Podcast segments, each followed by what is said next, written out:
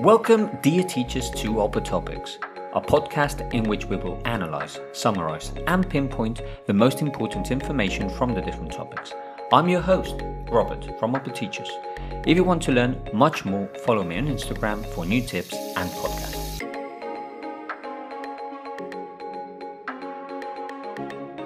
In this episode, there will be a linguistic journey through the ages, where the echoes of the Roman Empire still resonate in the center of the English language. So today, we unravel the tapestry of time, delving into the Romanization of Britain and the deep seated influence of Latin in English.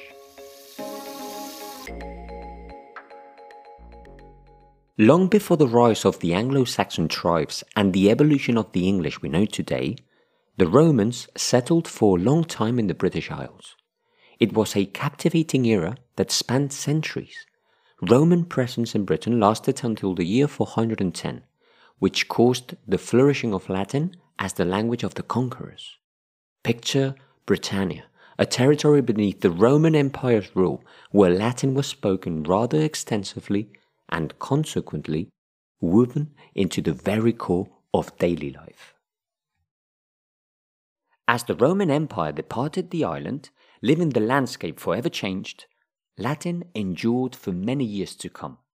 Christian missionaries, in the year 597, used Latin as the linguistic tool to plant the seeds of Christianity across the British soil. The departure of the Romans did not signal the vanishing of Latin, but rather its metamorphosis into the language of faith, carrying the torch of religious transformation.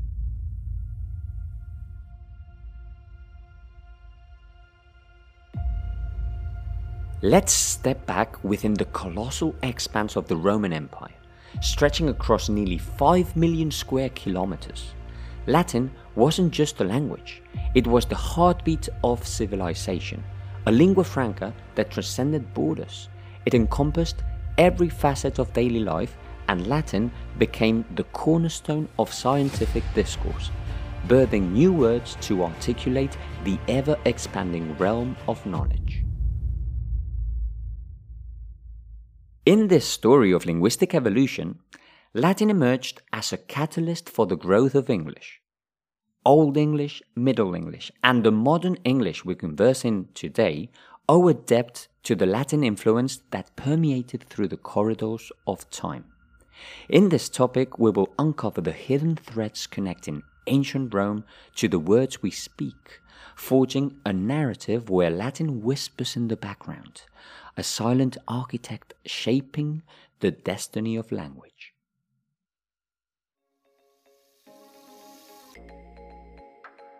Historical background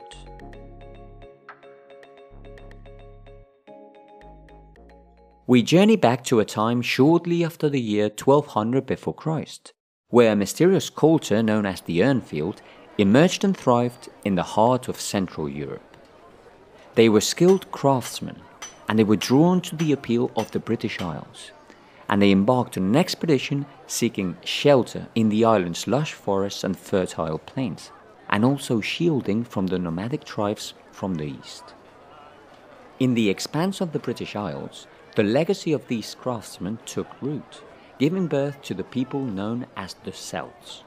Their culture, robust and enduring, cast a profound influence on the island, leaving an indelible mark that resonates to this day.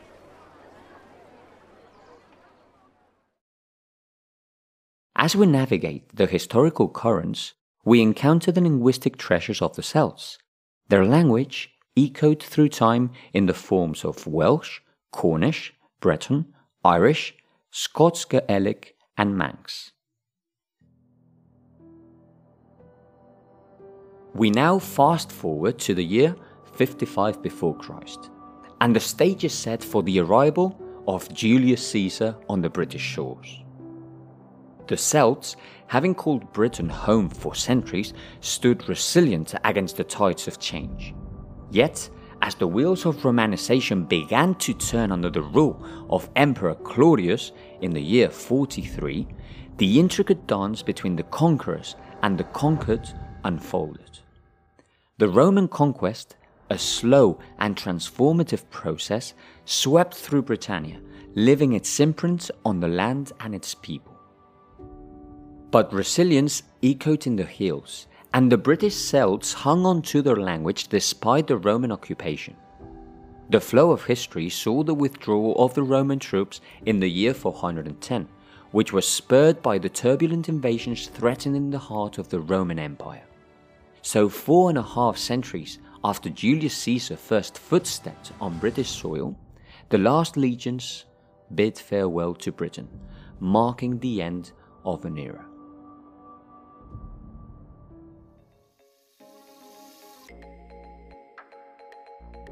Consequences of the Roman conquest. Where the Romans lived and ruled, Roman ways were found Four great highways spread from London to the north, to the northwest, the west, and the southwest. Numerous lesser roads connected important military or civic centers, and a large number of small cities and more than a hundred towns with their Roman houses and baths, temples, and occasional theatres testify to the introduction of Roman habits of life. The adoption of new habits implied a change in society, religion, customs, food, leisure, education, and especially in language. Latin, being the language of the Roman Empire, had already influenced the language of the early inhabitants of the island for two main reasons. Firstly, because of the time Romans spent on the territory. Remember, nearly four centuries of Romanization on the British Isles. Secondly, because in the Middle Ages, Latin was considered the language of cultural transmission, and those who spoke it were considered to be of a high cultivated level. The Romans did not just shape the language, they left an enduring legacy imprinted in the very foundations of Britain. Behold, for example, the majesty of London, the capital that they established, and the testament to their strategic vision. Each town possessed a bath complex, which was basically a Roman equivalent to our modern leisure centers, and also temples and amphitheaters which graced the outskirts of the towns, echoing with the whispers of ancient spectacles. But the Romans were not just architects of stone and mortar, they were artisans of daily life. We will now explore the leftovers of Roman dress, the sparkle of jewelry, the artistry in poetry, and the delicate craftsmanship of glassware. Artifacts that stand as silent witnesses to a bygone era.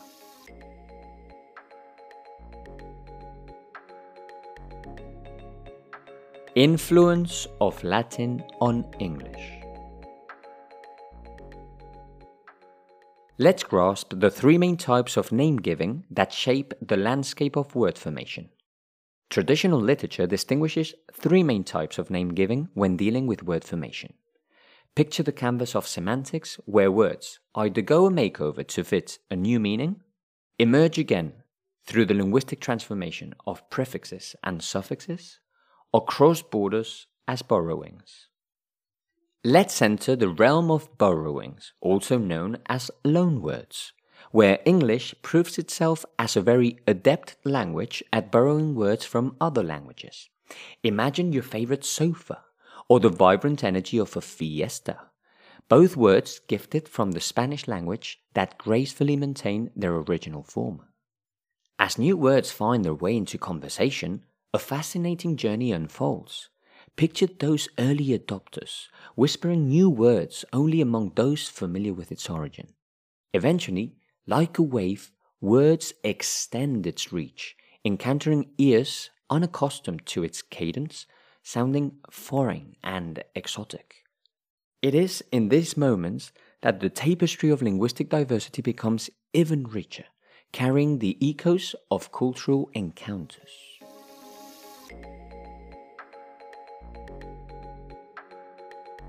Word formation also includes calques, where borrowed words undergo a morphemic transformation, like the Spanish rascacielos, seamlessly translating to the English skyscraper. It is a linguistic metamorphosis, a subtle dance of translation that adds a unique flair to the borrowed lexicon.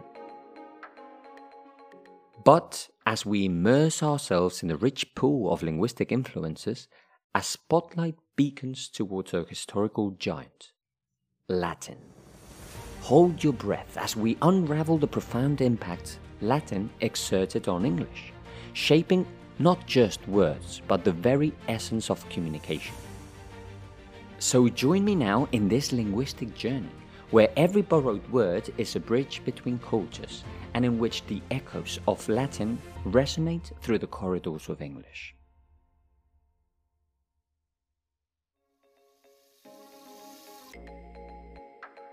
Latin influence on Old English. Contrary to common belief, Latin did not replace the Celtic tongue in Britain. Instead, it placed itself among the upper classes and the urban pockets of native Britons. The influence of Latin upon English can be appreciated in military affairs, where words like mil for mile, camp for battle, and sen for banner found a home. Also in the marketplace, Latin introduced words such as sack for sack, seep for cheap, and mangunghus for shop, among others. In domestic life, Latin adorned English with words like sittle for kettle, mess for table, and seagull for brooch. Yet, despite the Roman rule in Britain, the direct impact on language seems surprisingly thin. Latin words did not linger long after the Romans departed, and the dominance of Old English by Germanic tribes remained. The Celts, though in contact with Latin, proved elusive conduits of linguistic transformation. While they adopted Latin words, the weak connection between the Celts and the English meant that these borrowed words did not find a permanent home. However, a seismic shift occurred in the year 597 as St. Augustine arrived to Christianize Britain, bringing with him not just doctrines of Christianity, but a cascade of Latin terms. The church became a cultural catalyst, shaping English life in numerous ways. The vocabulary of Old English witnessed an infusion of religious terms like pope, bishop, monk, and mass.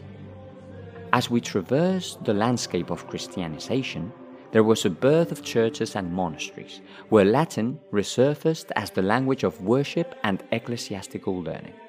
The church, a beacon of influence, left an indelible mark on the Old English vocabulary.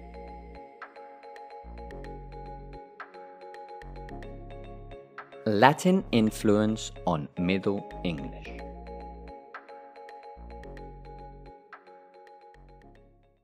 The Middle English period, which spanned from the year 1150 to the year 1500, witnessed a symphony of transformations in the English language.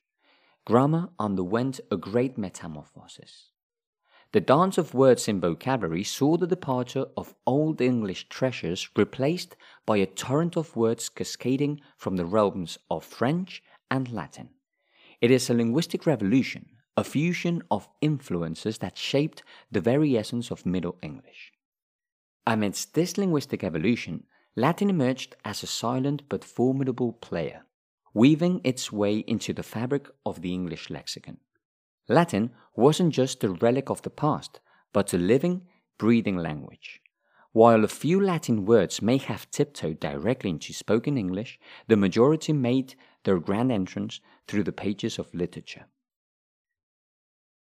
In the domain of law, words like conspiracy, custody, and prosecute have their roots in the linguistic soil of Latin.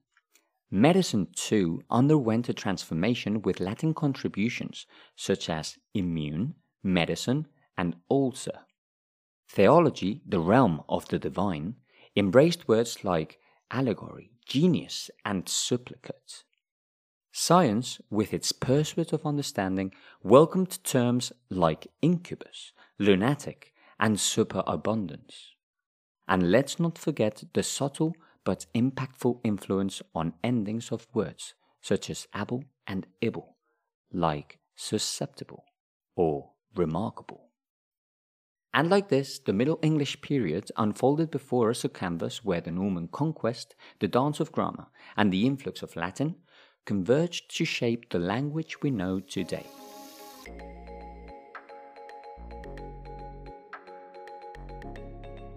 Latin influence on modern English.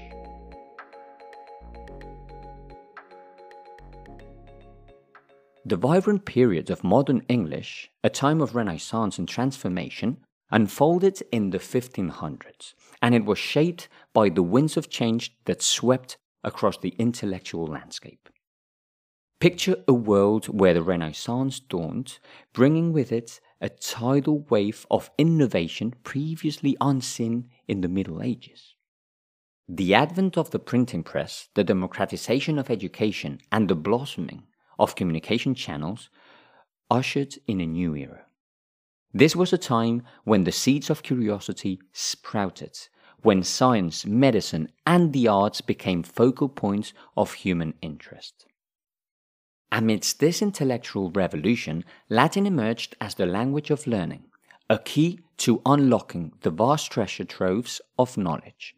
Latin and Greek weren't merely languages, they were portals to esteemed realms of poetry and philosophy. In an era of a growing self awareness about language, Latin became universal, a lingua franca that bridged minds from all corners of Europe, much like English functions in the modern world. Words like external, malignant, and hereditary bear witness to the influence of Latin on the English language leaving an indelible mark.